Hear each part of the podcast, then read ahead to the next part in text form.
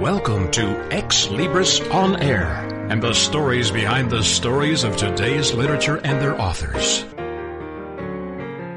The title of the book, The Glass Ship, and the author is Martin Simmons.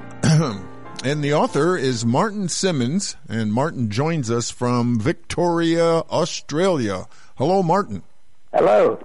Great to have you with us, Martin. The Glass Ship. We're talking about a special book about the sport of soaring, sailplanes, if you will, and you've also create a love story as part of this. Everybody loves a good love story, even in sailplanes. Well, I wasn't sure whether it was a story about uh, soaring or a story about love. and I decided in the end that it's a love story with a soaring background, or if you like, it's a story about soaring in gliders, uh, and it happens to be a, a, love affair at the same time. Well, it is an adventure in the sport of soaring, and that's something that you are well acquainted with, an experience. What what do you call yourself when you're a soarer? Uh, I don't know the official title of the pilot. Well, there isn't really an official title, but the uh, as far as my qualifications go, I have what they call a gold C certificate with a couple of diamonds. And if you're a little bit uh, better than I am, you'd have three diamonds instead of just two. So, what does that mean? You have soared a lot, I'm sure. Yes, it's something about 1,500 hours total solo flying time. Uh, but the important thing is that to, to, gain the gold gliding badge or the gold certificate, uh, you have to do various tasks like fly around a 300 kilometer triangle and uh, fly for 500 kilometers distance and things like that. So you uh, you have to do a height climb as well. I think it's to 5,000 meters, and that's just for the gold certificate. Then the diamonds come extra. You have to do uh, more flying to get those.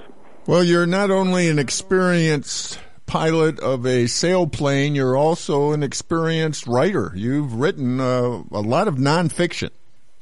Oh, yes, quite a few books, uh, mostly about uh, geography and aerodynamics. And then I did a, a, whole series of books about the history of gliders, uh, tracing their development from the very early ones to the uh, most advanced ones of the present time. So, what was the what was the genesis of this book? How did it come about? well, I just thought it was about time somebody did write a good story about gliding or soaring. Um, there have been very, very few fiction books about soaring, and I thought it was time somebody did one. So the main character, Peter Markham, a school teacher, he Sounds like he's ready for something new and exciting. He's had some problems. Yes, he, he's a, a, very ordinary school teacher, and uh, he was in partnership. I won't say he was married. He never did marry, but uh, he was living with a girl, and she got fed up with him because she thought he was so dull. And uh, in order to try and uh, overcome this, he he decided to join a gliding club and learn something adventurous and he thought she would come with him, but then she didn't. So he was on his own again, and that's where it started. And in this sport of soaring, as you point out, men and women are treated equally. So you, in this case, you have ladies who are soaring as well, even an instructor. Oh, yes, indeed. That's not uncommon. Uh, some of the best uh, pilots have been women, and there are still plenty of women involved, but not enough. I think most gliding clubs would like to have more women members. So Peter decides to make himself more exciting, and in the process, he meets, as he feels, some new exciting people. Oh, yes, indeed. Particularly these two women who have such a lot to do with the story. Um, there's the young one, the teenage girl, who more or less throws herself at him because she needs his help and uh, this girl has a, a stepsister who is a very formidable person indeed, and she's an instructor. And she's older. Yes, a few years older than her young sister. So, in the process, who's he fall for? Well, um, that's a story, really. He he doesn't really fall uh, for either of them, but it's the young girl in the end that he stays close to, and they get closer as the story goes on. So we have some interesting scenes, I'm sure, especially with Julia teaching him to fly. I, that has to be uh, some memorable kinds of images that you get in your mind when you're imagining what's going on. Yes, uh, she's a very good instructor, but the, the trouble with Julia is that she's, in one point in, in the book, I describe her as barrel shaped. She's a very large woman and quite formidable, and she has a temper. But she's a good instructor. She teaches him to fly, and he flies very well as a result of that. But then the story really begins after that. And you also point out that she drinks too much. Is that a problem when she's flying? it, it can be a very serious problem indeed. In her case, uh, she doesn't know when to stop drinking. Well, tell us about this interaction between Peter and Mitch, the the young little minx, as he yes. calls her. Yes. Well, she's um, a schoolgirl, and uh, she's very bright. She's doing well at school, uh, and she's also uh, a very attractive girl. But of course, she most of the time she wears a flying suit, and she's pretty scruffy because being a glider pilot, you don't have to dress up for anybody. You're on your own in the cockpit, and everything you do is your own business. So she doesn't really um, go around with boys very much, but she begins to get rather keen on Peter in this story. And the trouble then is, of course, that Julia, the elder sister, doesn't like that very much. So, so there's some jealousy with the instructor. Yes. Uh, well, after after she's taught him to fly. He remains in the gliding club and they go on flying. But Julia, the elder girl, is warns him off. Her young sister, she says, "She's mine. You leave her alone." well, the title, "The Glass Ship," uh, we're talking about a sailplane built in fiberglass. Now, what's the significance of of that? Well, in the early days, of course, they built gliders in the same way they built aeroplanes, with uh, mostly wood and covered with fabric. Uh, around about the 1950s, they discovered that they could build sailplanes out of fiberglass, and that revolutionized the sport because the wings were so accurately made in the molds which they used to make fiberglass aircraft uh, that the performance of the gliders improved enormously and to have a glass ship at that time was considered to be very modern and up to date, and you had the best kind of aircraft that there was. So they call them quite often the glass ship. It's a slang term, but it's accurate. And the particular glass ship that I describe in this book, and there is a drawing of it actually on one of the pages to show you what it looked like um, that came along in 1964. It was a type of glider that I actually flew at one time. So Peter goes through a series of life-changing experiences. Please share one of those with us. I suppose one of them was the learning to fly the glass ship and discovering how good it was. But the other one, of course, is that he becomes involved with this young girl who's only 17 or 18 years old. He's a mature man and the question does arise as to how far he should go with a young girl, especially when she has this uh, rather formidable sister. And so that's the rest of the story for everyone to find out, right? well, it's a mixture of flying and, as I say, love. Well, uh, Julia, the older girl, is a drinker and she shouldn't really be flying when she's drunk. Uh, it, the question is what happens to her as a result of this drinking problem. The sister, the uh, little girl Mitch, is very worried about this and doesn't know how to cope with it. In the end, it comes to a crisis and something has to be done. And Peter is a part of it. Yes. Martin, you have a couple of other books that are available as well. Tell us about those. Well, there's one called Cities at Sea, uh, which is a sort of futuristic story uh, which has to do with climate change and why uh, we haven't yet adapted ourselves. And uh, the answer is to that that the uh, with the big cities they've decided not to live on the land anymore, but to build enormous rafts, which they go out to sea with, and that's the story at the beginning. Uh, the cities are all at sea, and there's nobody uh, living on the land except some rather savage tribes and things like that. The other book is called Jenny Rat, and Jenny Rat is a fairly serious story uh, about a, a, man who goes out one night in a storm and discovers a girl, a young girl, dying in the street outside his home. And he picks her up and takes her in and sees that she gets to hospital. Uh, she does very nearly die, and in fact, in the early stages, she says she wants to die because she's so miserable.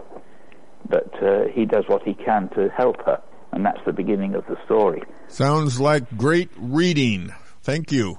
Again, everyone, the title of the book, The Glass Ship, and we've been talking to the author, Martin Simmons. Martin, what's the best way to get your book? Well, it can uh, you can buy it online if you like. Uh, it's various, um, well, Amazon, for instance, or you can uh, find the uh, thing on your computer, find Ex Libris, and order it from them. And you can have it in two forms. You can have it as an electronic book, uh, or you can have it as a, an old-fashioned paper printed book. Well, we've appreciated you being with us, Martin, on Ex Libris on Air. Thank you very much. Ex Libris returns after these short messages.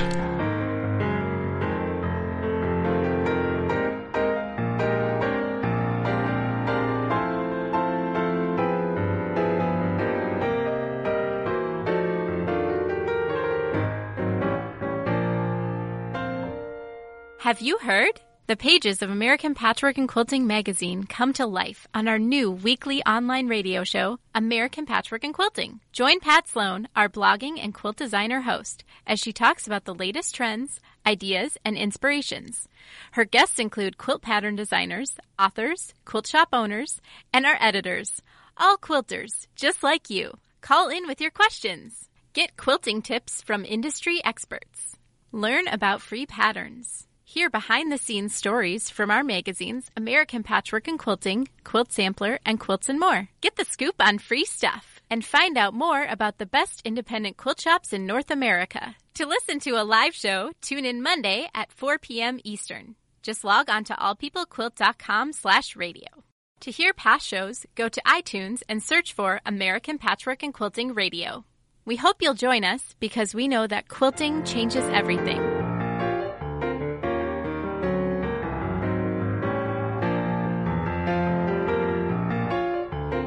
Welcome back to Ex Libris.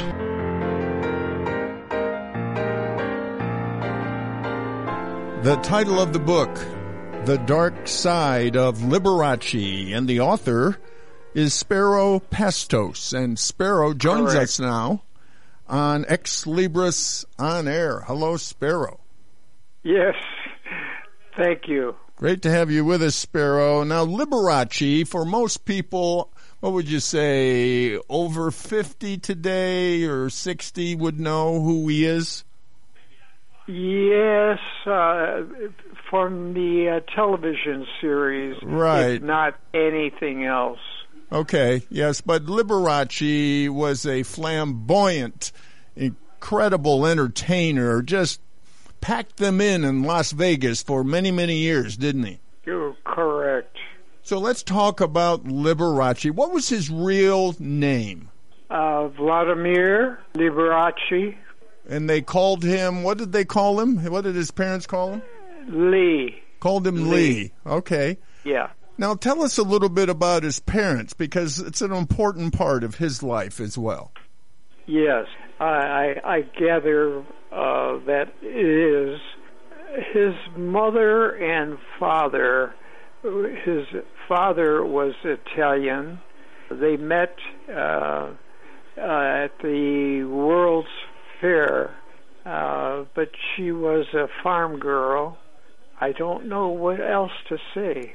Well, she was, according to some things that you've written, a very beautiful woman and The father, what was Right. the father?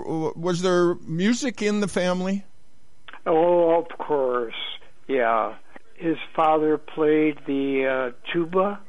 He was proficient at it. He fell in love with the uh, uh, companion, and uh, he left her, and uh, that, that's it. So she raised Liberace. Right. She raised him, and do we know much about Liberace's musical training or how he became so good at oh, what yes. he did? He, he, he experienced classical music from the uh, University of Wisconsin. I think that's what we remember most about him because uh, he was such a flamboyant entertainer, but at the same time, he was an accomplished pianist. Oh, of course, yeah. Thank you. And most most of the time, when we uh, saw him on TV, or if you happened to see him in concert at, in Las Vegas, or I'm sure other venues, you were probably just blown away. I remember thinking, "My goodness, this guy can really play." Yeah. yes. Yeah. And uh, he had several lovers, and uh, he tried experimentation to all parts of his body. What do we know about him becoming homosexual? When did that all occur? Was it very young age? Oh, of course, yeah.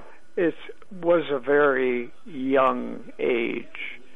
And he always had a problem with that. Uh, uh, it was an era of, of, of quiet. Yeah, we just didn't talk about it, did we? We didn't talk about No, homosexuality no, no. back in the 60s and the 70s. Right. I think we all knew that Liberace was gay. That there was, I don't think there was any doubt, was there? No, no, no, no, no. No, no. Everybody knew, but for some reason, even you know, back then it was he was accepted. I mean, at that time, homosexuals were not accepted at all. Right. Exactly. Yeah, in the mass population, they weren't. Uh, they were. Uh, they were shunned part of society. Right. But he, he, because I guess just because of his personality, Personality? right? Because of his personality, and also, of course, his incredible talent, his, uh, his as a pianist, uh, he was just accepted. Yes, of course. Yeah. He he wandered on to uh, the television series, magnified that, When did that TV show run? 50s and 60s. Okay, fifties and sixties. Do you remember the name of it besides being Liberace? Uh, Liberace, that's that was it. That was just, that kind of said it all, didn't it? I mean, he he just had that unique place in American society and culture at that time. And most of the grandmothers uh, adored him. It's almost like we used to say, "And here's Johnny." We'd all know who that is, wouldn't we? Yeah. Yes. At least from our age group, you know. I mean, we all know Johnny Carson. I mean, Liberace, and he was on Johnny Carson a lot. I remember seeing him there. Of course. Yeah. And he had a lot of well-known actors and musicians and singers and of entertainers on his show. Right. The TV show uh, finally comes to an end, and then he is the name in Las Vegas. Yes, of course. Did you ever see him? Uh, Did you ever see him in Las Vegas? Or? No, no, Okay. no, no. But he he, developed into a an entertainer w- where he competed with the uh, Mario Lanza. And of course, around his success, there was lots of money and lots of people around him, and some of them were taking, of course, as always, big advantage of him. Right, right. Even stealing from Liberace, were people stealing oh, of from him? course, yeah, yeah. Yeah. And his uh, manager Seymour was uh, a thief. And his lawyer, Par and, excellence, yeah, and his lawyer. uh, and his lawyer. Yeah. I know you've written that the lawyer made some twenty-five million dollars from Yeah. Liberace. So Liberace, his his uh, fortune was uh, beyond comprehension at that time. Right. Well, he died in 1987, and then the battle over his estate just just exploded, didn't it? Exactly. Yeah, exactly. So you had his attorney who was trying to get his piece, and I guess you also had uh, a niece. Was she in the middle of it too? I mean, she claimed there were hundreds of millions oh, of dollars. yes. She uh, uh, also named Liberace, and Ina May uh, Liberace, and she fought him in court. And she gathered the family to rally. And of course, he was buried in Forest Lawn, overlooking Warren Brothers studio, Warner Brothers Studio, the f- famous uh, movie house. But his movie, he tried the movies, but it didn't work. No, no, it failed him, but uh, he he survived with the. Uh, With, with I his can't. with his TV show. Yes. Yeah, there's ABC seven year contract, and it was so popular. And then, of course, all his uh, time in Las Vegas. So, his last years before he died, did he suffer a long time with AIDS? Um, about two years, he had his uh, lover die from that. Very tragic, obviously. Just very tragic. Uh, such a, an accomplished, uh, talented individual. And is there the rest of the story in this as far as d- did his estate ever get settled? Or is it, you know, was it no, a. No? no, it was never settled. He had his Las Vegas sister move out uh, from the the luxury home. You write at the. Uh, concerning his, this is beyond comprehension of what happened uh, after his funeral, but they even reopened the casket, didn't they? Yes, of course. It turned Yeah. into a circus. Right. Yeah, we won't go into the details. You have to find out by reading the book, The Dark Side of Liberace. We've been talking to Spero Pastos. He's the author and fascinated with Liberace. Uh, never knew the man, right? You never knew him, but you were just No, fascinating and did a lot of research. You did a lot of research. Exactly. And of course, where can we get your book, Pastos? Barnes Noble, Ex Libris. I guess we can go to Amazon Books and get it there as well. Yes. Right. Yeah. Well, thank you so much, Spero, for joining us on Ex Libris on Air. Okay. Thank you very much. Ex Libris returns after these short messages.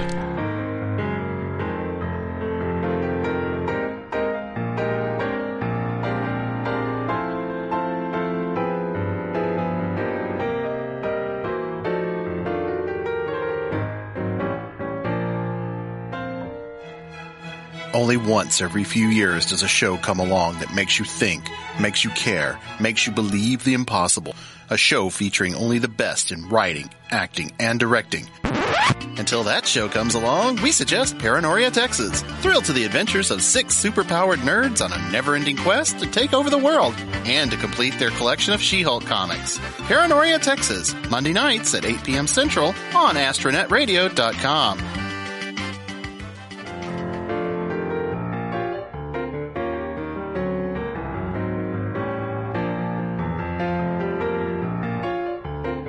Welcome back to Ex Libris.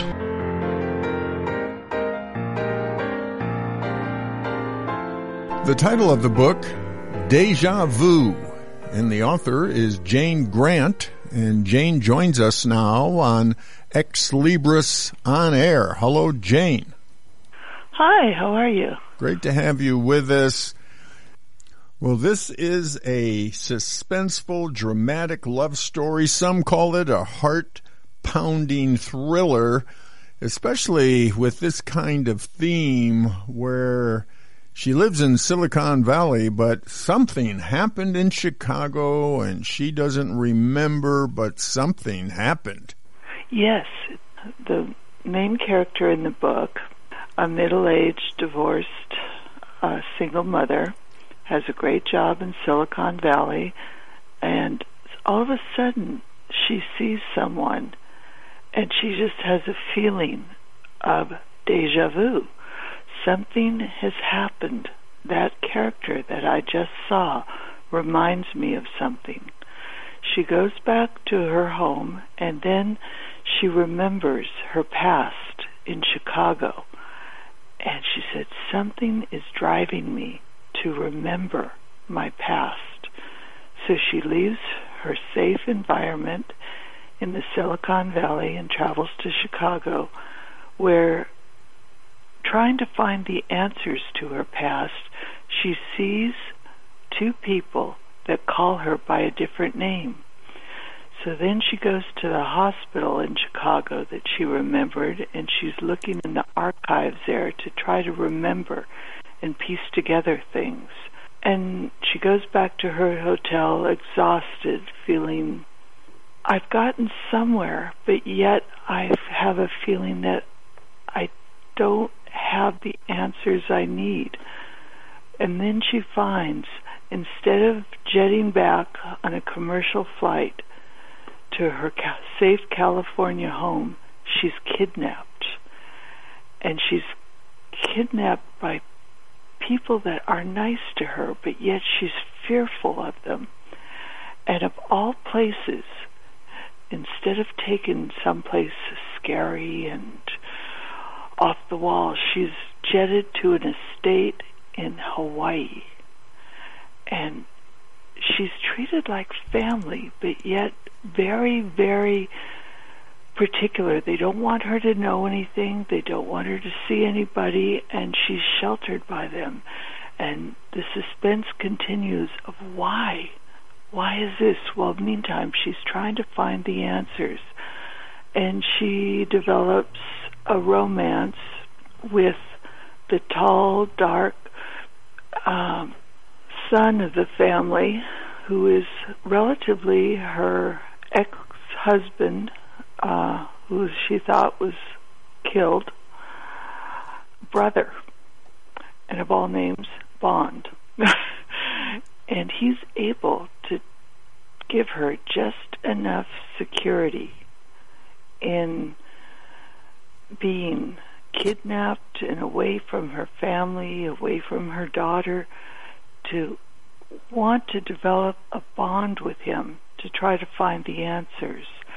And he, in turn, being taken with her, steps just close enough to the romance factor where he backs away every time it looks like something is going to happen between them. So her past, they don't want her to remember. Correct. Because her past, her husband who was shot was their son.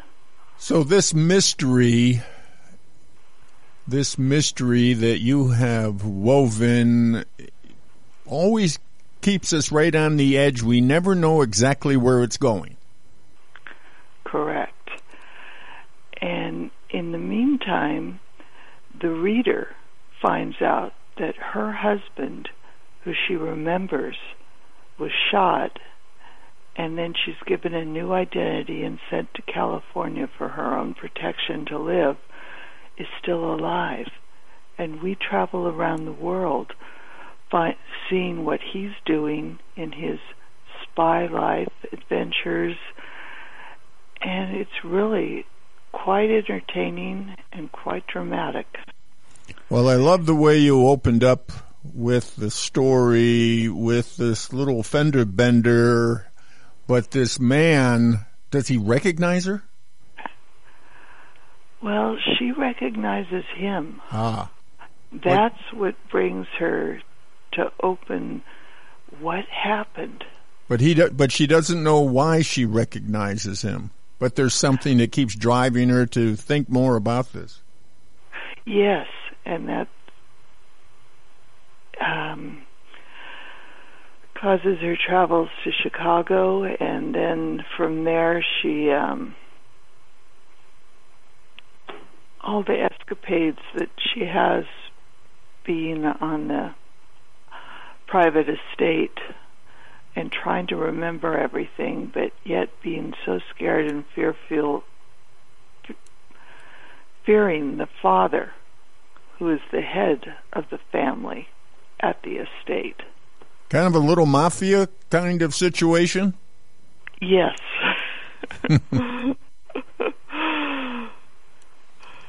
well, this book has kind of a James Bond feel to it, doesn't it? Yes, that's what I was striving for, and I think it um, developed that because with the travels of both of the brothers, we go all around the world. We go to Florida, we go to Venezuela, we go to Portland, Oregon. We also go to the wineries in Napa.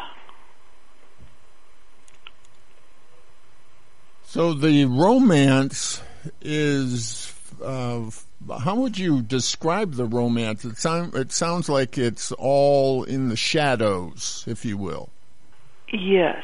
Um, well, she is remembering her lost husband while she is following, falling for his brother, um, the character Bond, which at the time she doesn't know the relation.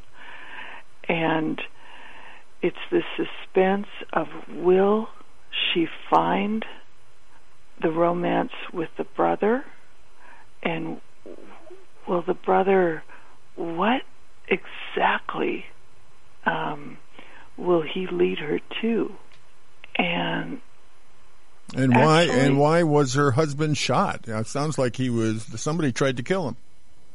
Yes, well, there is a in the noted world of the mafia, there is the enemy family, which um, shot at the husband while he was ironically pushing the baby carriage in the park in Chicago of her daughter. And then, because of who she was and who her husband was, she was whisked off for protection. She was given the daughter, and she was just told that her husband died.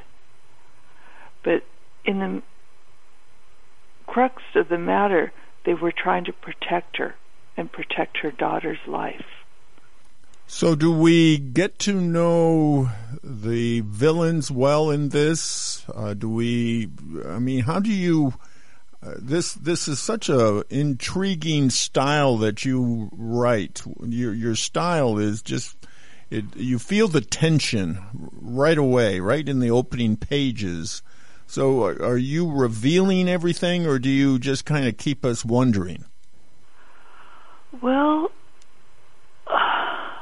I'm putting you in the mindset of the main character because she is bombarded with questions, and the answers come in the very final chapters when she, at the end, she is reunited with her quote unquote dead husband. And then she was finally able to find the answers and find the meaning for everything that happened to her. Why did you write this book? Because I saw a need for it. There wasn't really anything on the market going in a romance spy thriller. There's the James Bond character out there now, which actually the female character in the James Bond novels is just for show, I think. I wanted to actually get in the mindset of these people and get the reader lost in what is going on, who can I trust, what will happen next? And I wanted, was really aiming for a good action movie, which reading this novel will take you directly into that.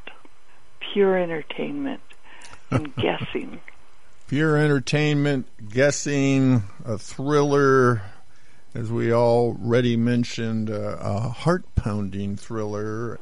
So, will there be a sequel? You know, I really think that that would be great.